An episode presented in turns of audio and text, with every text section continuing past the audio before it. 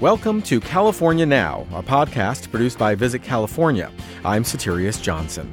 Join me and we'll explore a few of the people, places, and activities that make California one of the world's great travel destinations. Today, a look at Butte County. Our hearts go out to those affected by the Camp Fire, which exacted a brutal toll on Paradise, California, and several surrounding towns. In the wake of this tragedy, the community has shown tremendous resilience and are encouraging people to visit and help Butte County recover. It's really important for people to realize that these places, they are resilient and they have a lot to offer as they do recover from wildfire. And part of that is just watching a landscape heal itself and letting that kind of healing influence your own healing. And we'll get a quick tour of Temecula, an inland empire town that has plenty to offer.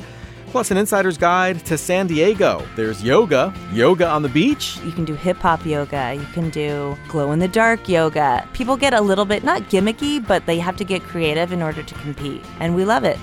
Don't worry, there's also food and wine and culture. It's all coming up on California Now. Butte County comprises over 1,500 square miles of Northern California. It was severely affected by the deadly Camp Fire that caused so much suffering and destruction in the fall of 2018, but it's also a place of great natural beauty, and the return of tourism to Butte County will be an essential part of its recovery. My guest, Tracy Salcedo, has written 25 Falcon guides covering all kinds of outdoor activities, from easy day hikes in Fresno to a guide to California's missions and presidios. Welcome to the California Now podcast, Tracy. Thank you. Good to be here.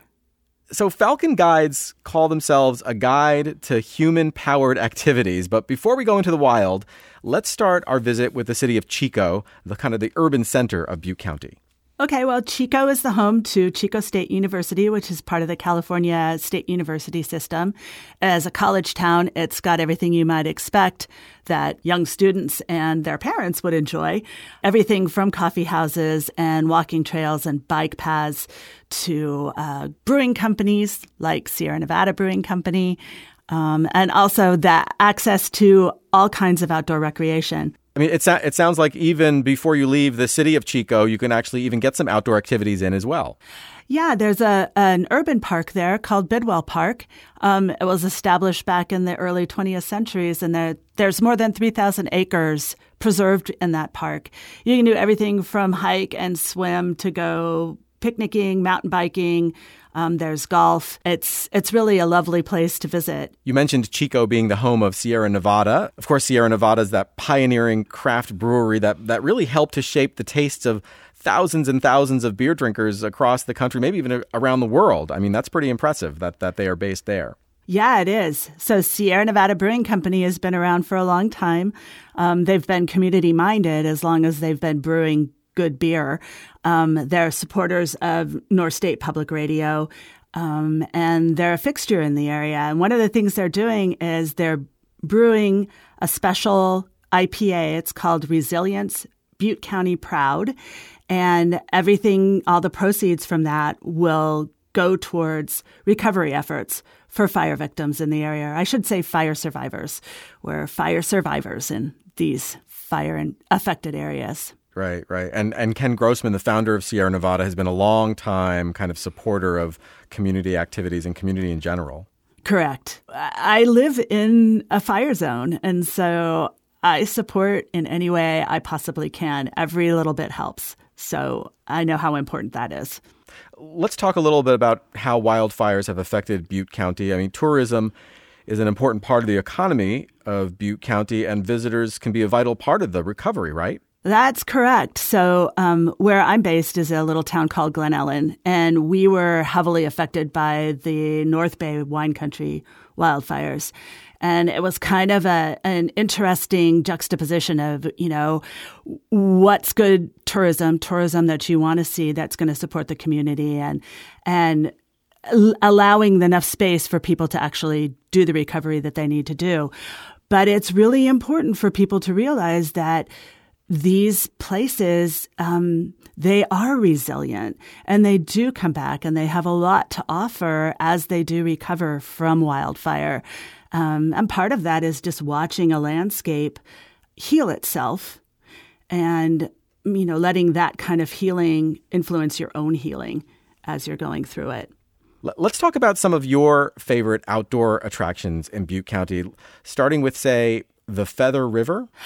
Well, yeah, um, the Feather River runs through it, and it's spectacular. There are many, many sites along the Feather that you can go and and you can do birding, you can do hiking, um, swimming, swimming holes, things like that. One of the things that I think about, and I actually did go online and check it, um, and I believe it's open. It's called Feather Falls, and it's a 400 foot waterfall uh, that falls into Lake Oroville. It's outside of the town of Oroville, which is another pretty large uh, community in Butte County. Um, it's a nine mile loop.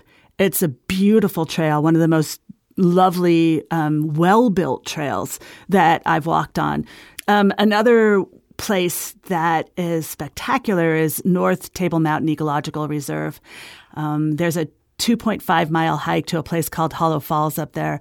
But what's even more spectacular, it's a it's a mesa top that overlooks the northern Sacramento Valley. And it's known for its super blooms. So when Northern California gets a really great uh, rainfall, winter, the mesa top blooms. I do not know whether it burned or not, but if it did, I would expect that bloom would be even more spectacular after the rains that we're getting now. Um, that's certainly what happened here in Sonoma. The the wildflower blooms after the fires that that following spring were amazing. So we're talking about uh, what, what months are we talking about here? March, April for a bloom? April, May, maybe into early June, but certainly the month of May, late April and, and May.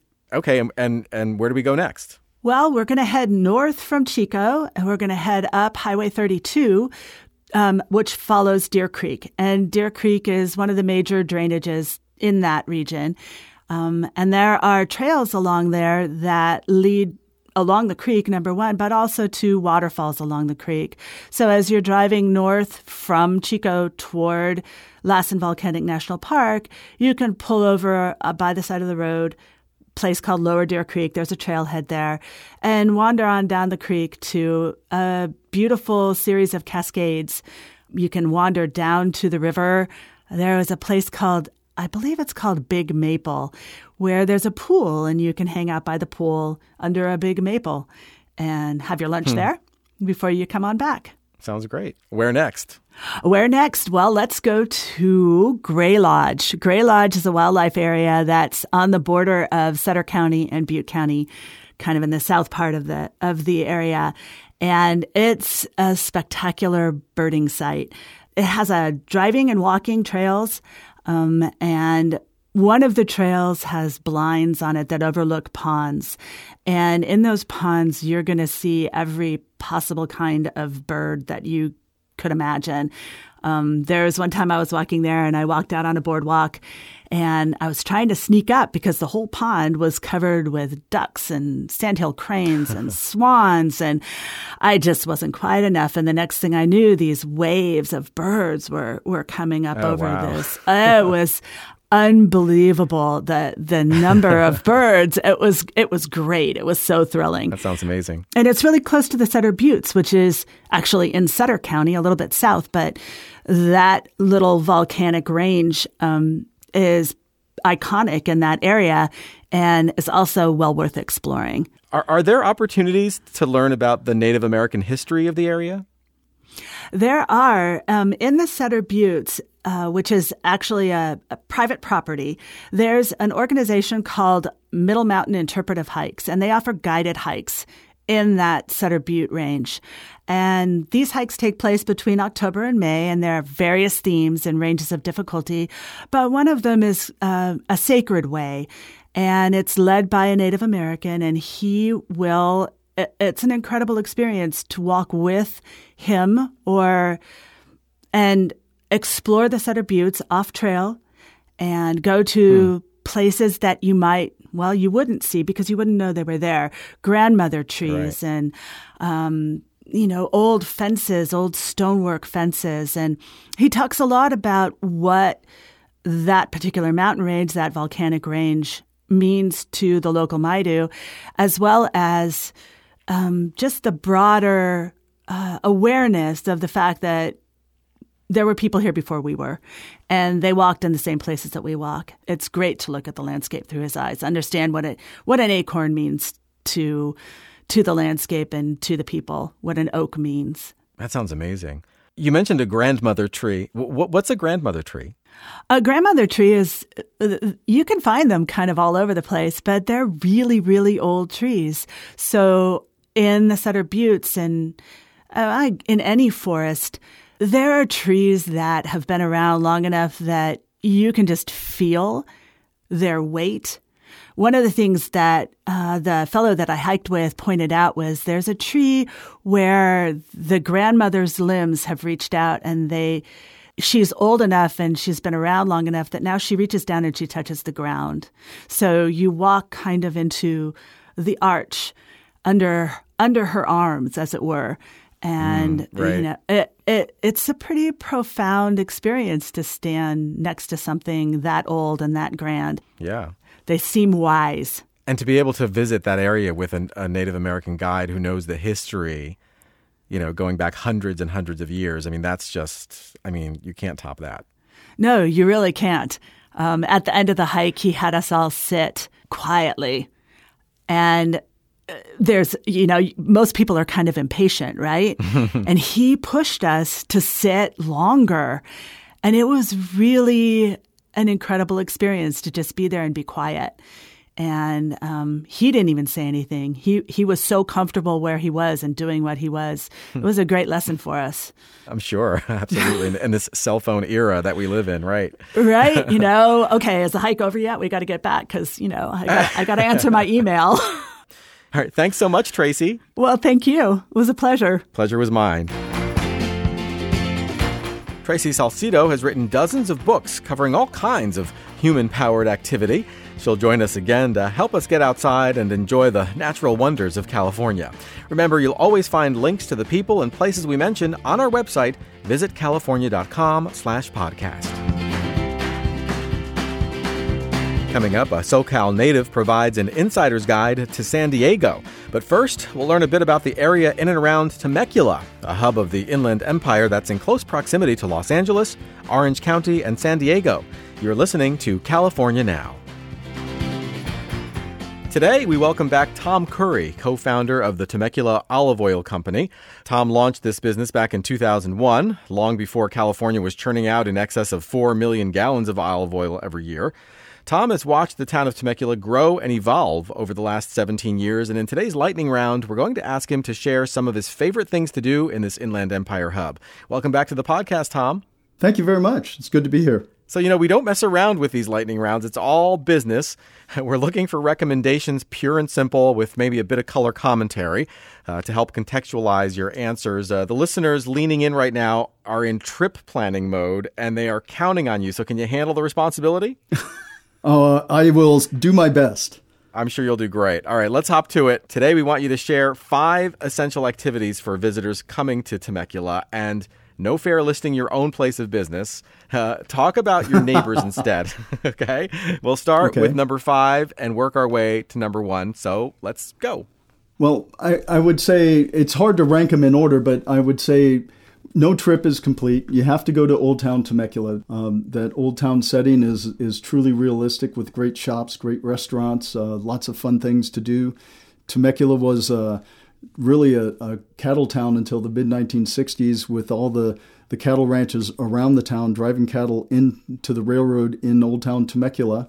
And so it's got a lot of authenticity. It's grown up very nicely. The the city council's done a great job of helping with development. There's a good mix of new and old, great restaurants, great shops, whether you're looking for uh, fresh lavender that's grown in the area or uh, spices. The spice shop is fantastic.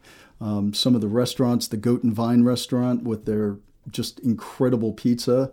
Um, you can also go to Eat Marketplace, uh, especially my daughter's a vegan. She loves Eat Marketplace. They have great vegan um, options. And the nice thing about Temecula is because of our climate and with, with all the agriculture around, all these restaurants just have a plethora of great options, uh, very fresh vegetables, fruits, all kinds of things grown right in the area. So the local fare is just fantastic. That sounds spectacular. Um, after that, where would you go? I, I do like Pechanga. It's it's a world class uh, hotel, five diamond hotel. Um, they have everything to offer there. If you're into gaming, of course, it's probably some of the best gaming in the United States. But in addition to that, they have fantastic restaurants. If I'm going for steak, I always like to go to the Great Oak Steakhouse there. It's it's a really really high quality steak in a great atmosphere. But there's no better golfing in Southern California than the Journey Golf Course there. It's it's gorgeous. You have to do it if you're a golfer. So that's a must do as well. What about number three? Along with the with the cattle ranching goes uh, equestrian and horseback riding. So horseback riding in, is kind of an essential here in Temecula. You can't go anywhere without seeing horse ranches and just uh, people riding horses. So you have to do some kind of horseback riding. It's really nice because you can also combine that with wine tasting.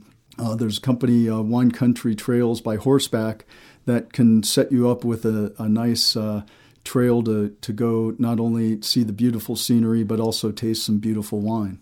What about those of us who aren't equestrians? Uh, if we want to hit a winery or two, let's make that number two. What's that? What What are some uh, options there? Temecula is Southern California's wine area, so that that's what a lot of people come here for.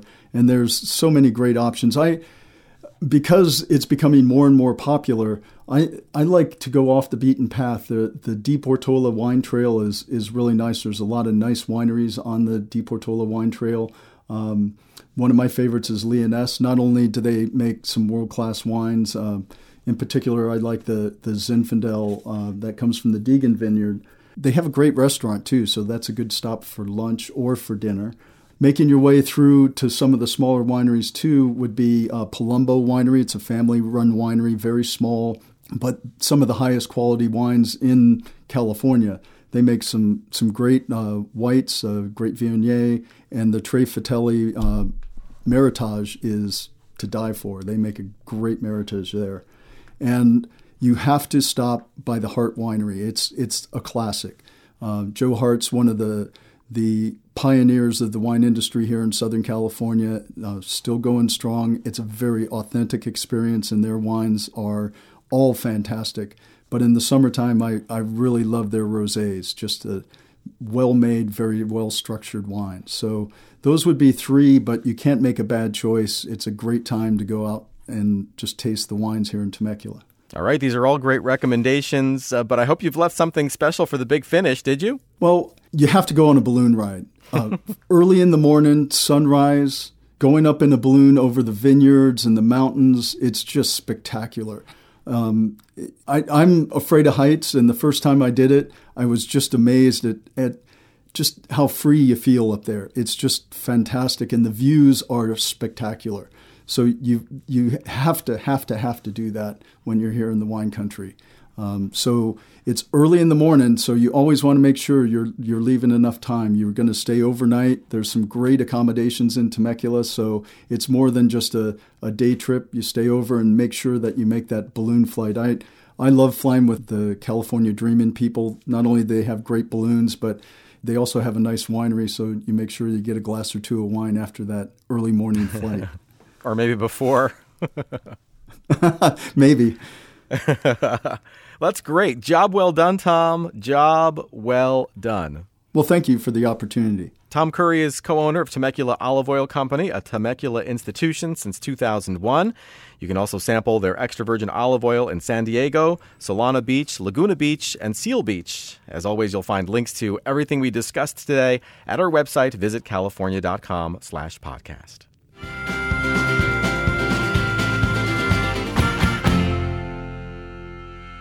Since 1948, Southern Californians have turned to San Diego Magazine to keep abreast of developments in California's second largest city. And my next guest is the editor in chief of that publishing institution, Erin Glenny. Welcome to the California Now podcast, Erin. Thank you. Thanks for having me. Of course. Well, you know, San Diego has some globally famous attractions Balboa Park, uh, the fabulous San Diego Zoo, and SeaWorld San Diego, but there is so much more to enjoy, and it's constantly changing. So we're hoping that you'll provide an insider's take to the city. All right, let's do it. All right, you know, everybody knows that San Diego has, you know, amazing beaches, great weather, world-class craft beer, etc. But fitness and wellness are also a huge part of the culture, correct? It's very much, you know, instead of meeting a friend for cocktails, you might say, let's go to a yoga class. Let's go try that spin class. And it's just a way to be social, but, you know, you're not adding more calories. And it's kind of like a lot of people are very good about keeping each other accountable and hmm. motivating each other. And I mean, it's a social, it's built into our social fabric. Um, we're kind of a morning city. People are up in the morning and they're running on the beach and they're bicycling, um, cycling is huge here. It's just something that you do. It's a social thing, and there's a ton of like yoga in a brewery and yoga and wine. So it's like then the the studios themselves try to compete with, you know, making it social beyond the actual fitness class they have to get more creative with like, okay, it's Pilates, but then we do a spin class after, or you can do yoga with your bunny, you can do yoga with a goat, you can do animals in yoga is huge. There's a guy called Nama Steve, and he does yoga on the beach. And there's just so many ways that you can like do you can do hip hop yoga, you can do glow in the dark yoga. I mean, it's like there's just so many people get a little bit not gimmicky, but they have to get creative in order to compete. And we love it. That's yeah, no, it sounds amazing. You know, when I think of San Diego, the first thing that comes to mind is the beaches for me. Mm-hmm. I mean, is mm-hmm. that fair? I mean, what makes what makes San Diego County beaches special in your mind? Is is there a beach or two that stands out for you? I love La Jolla Shores. It's very long. The waves are very small if you're a beginner. The thing is, for me, the beaches, and another thing I didn't appreciate growing up, but I've been to Hawaii, I've been to the eastern seaboard, St. Martin, Italy, Greece, all of those beaches, Mexico, a ton. None of the beaches compare to San Diego. Every time I'm on vacation and paying a lot of money to sit there, I'm like, I actually prefer the beach at home. Our sand is very fine and soft. There's not like a lot of the rocks and like weird grass and dunes. And like, you just get into the water, and our waves have such good form because the ocean floor, this is like so geeky, but you kind of have to know this stuff growing up. It goes up gradually to the beach so that the waves kind of they break so nicely. Like they form so well that if you're a beginner and you want to try surfing or body surfing or bodyboarding you can get you, you can get up. So is it realistic for somebody who's never been on a surfboard to you know come to san diego and take a lesson and you know realistically feel like they will be able to stand up on a board and actually kind of surf a little bit Yes, I think if you take an hour lesson, you will stand. And even if it's just for two seconds, you'll get the, you'll totally get the stoke, as they say, the joy. Um, you can also just bodyboard or body surf, but you have to try surfing. They'll give you a board that's big enough, like 10 feet or 11 feet. And it's like if you can stand on a pier, you can stand on a board. Yeah, San Diego is is really holding its own as a world class food and dining destination. And so, you being our insider, what developments are most notable to you? We really haven't been a food town for 240 years. And just in the last decade, we've been attracting a lot more talent. There's been a lot more competition, and these little areas are really developing, and we've gotten some really good chefs. Um, Little Italy, North Park, um, Trust in Hillcrest is stunning. It's so so amazing. Um, Herb & Wood in Little Italy. I love that place. I think that, you know, but I would still go back to the basics. If you've never had a California burrito, if you've never had a fish taco, if you haven't had carne asada fries, I would do that. And that doesn't have to cost a lot of money. Um, you can get a burrito for you know eight bucks, and it's one of my favorite things. For for those of us who are not familiar with this, like uh, San Diego delicacy. Describe to me what is a California burrito. It's got carne asada, which is steak, and then it has french fries in the burrito, which I never thought was weird, but people are like, you put fries in your burrito? and then it has other things right. you can, you know, have guacamole or sour cream or cheese, you know, and people get really picky and they leave out this or that or they're on a diet. Like, give me the fries and steak, but leave out the sour cream. um, but just, it's just, you know, it's like steak and steak frites, you know, basically, but rolled up in right. a warm tortilla. It is so good. Right. And then, of course, the fish taco. We got that from Mexico, but we claim that is, you know, we invented it here. Ralph Rubio, he has the Rubio's chain. Um, he was on spring break in San Felipe and he brought back this recipe, basically. And I also thought fish tacos, duh. But when I lived in New York City, I could not find a fish taco and I was just like going into the shakes. So, what makes a great fish taco? The fish, it's like mahi mahi or whatever they have. And it can be, if it's, it can be grilled, which is more healthy, or fried, and which is what they call Baja style. And it's got this sort of like crunch, and then you've got the shredded cabbage and this sort of like chipotle crema sauce. It's sort of pinkish. And then you can spray some lime juice on there. And I don't know why, but the combination, it's just like really, really good. And what about something to drink? I know that Karl Strauss, uh, Stone, and Ballast Point helped to put San Diego beer on the map. Is there is there a next generation of San Diego brewers that we need to know about? There are some really good ones. There's one called Eppig with a G E P P I G. They're smaller, they're really good, but they also have a tasting room now on the bay, and there's very few, there's like no other tasting room actually on the water. Um, hmm. Fall Brewing is good, Coronado Brewing. But you're right, Karl Strauss was really the first of the craft beer movement, and they're still awesome. I love a good red trolley. And we we kind of think maybe the next thing is cider because mm. there's this place called Bivouac Cider Works and they cook a lot with this cider. So the menu is really good, but it's made with cider and it's all gluten free. And for some people, that's really, really important. So that and also distilleries are getting pretty huge too. So something to look forward to. Cider might be the next big thing in the area. You talked about distilleries. So what are people what are people making at the distilleries? Are we talking like uh, tequila or rum or or scotch? What what is it? What are the trends? Um, a lot of vodka, rum, tequila and mez like tequila and mezcal are pretty cool and popular and um, there's a place called Tahona in Old Town. They're kind of like bringing back the coolness to Old Town. But yeah, I mean mezcal is huge, but we the people who make stuff here are more like vodka and rum and gin.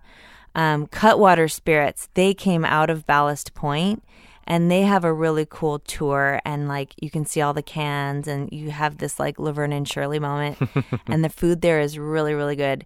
Yeah, there, there are all kinds of ways to experience a place as diverse as San Diego. Mm-hmm. Do you have mm-hmm. any insider tips for folks traveling with children? There's a really good museum. It's called the New Children's Museum and it's actually it's got a good reputation around the country. We just got a, a, new executive director, and they commission all these artists, and they have these really cool exhibits. Like there's one with like 70 mattresses, and it's just this idea that you're allowed to just like jump on the bed and like bounce off the walls, and they have just they're cool art installations, but they're things that you can do. So that's the new Children's Museum, and that is downtown. And then the Birch Aquarium at Scripps is we it's called the Scripps Institution of Oceanography up in La Jolla. And it's this really beautiful aquarium and it's pretty reasonably priced. It's like less than twenty dollars for to get in. And um right on the ocean. It is so beautiful. After the aquarium there's, you know, a patio with live music and people that want you to touch a sea hare or a sea slug, you know, and um but yeah, the zoo. I mean, like I feel like if you come, you have to go to the zoo. Well, I mean, the zoo is great, right? It's it's pretty phenomenal. And then you're right in Balboa Park, and there's a ton of you know, if your kid is like a train nerd, there's like a railroad museum, and there's a history center, and there's a, a space museum, and uh, Reuben H. Fleet Science Center. I mean, there's just like a million museums in this park. So it just depends on what you want to emphasize, I guess. My kids are yeah. one and three, so I don't. We're still like working around a nap schedule. Right, exactly, right. But I mean, you take them to the beach, and if even if they play in the sand for 30 minutes, they will be so tired and take a nap. Like, it's the best workout for kids. Even if they don't get in the water, they're just like, there's something about the sun and walking through a little bit of sand, they will take a nap afterwards, guaranteed and then the parents can take a break too. Yeah. Yeah.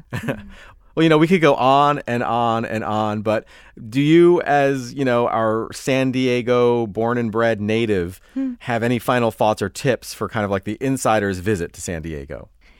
For the most part, just try to slow down and like enjoy the beach and or a trail.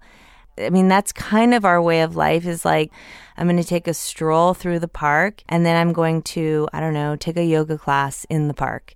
It doesn't sound super flashy, but it's more in tune with the way that locals live their life. And if you want to see how it is being a local, really try and soak up the nature. I mean, if you if you go to the beach every single day, I think that's a success.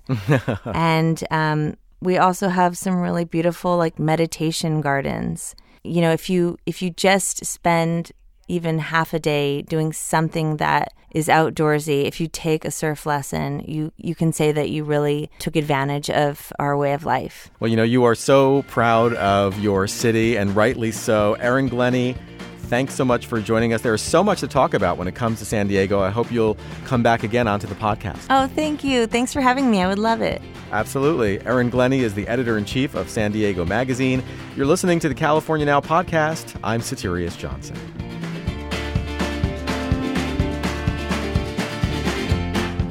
Thank you for listening to California Now. This podcast is produced by Visit California.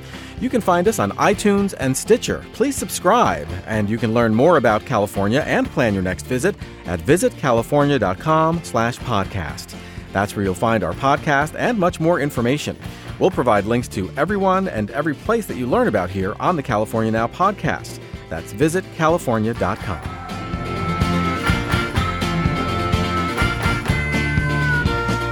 In today's conversation with Tracy Salcedo, we mentioned the devastation caused by the Camp Fire. It was the deadliest fire in California history, and the recovery process in Butte County is already underway. If you're looking for a way to help, please consider visiting. The money you spend there on restaurants, hotels, attractions, and more will go directly to these affected communities. And please consider making a donation. Visit California is working with the Red Cross to make sure your generous contributions get to the right people. Please visit visitcalifornia.com for more details. We hope to see you soon.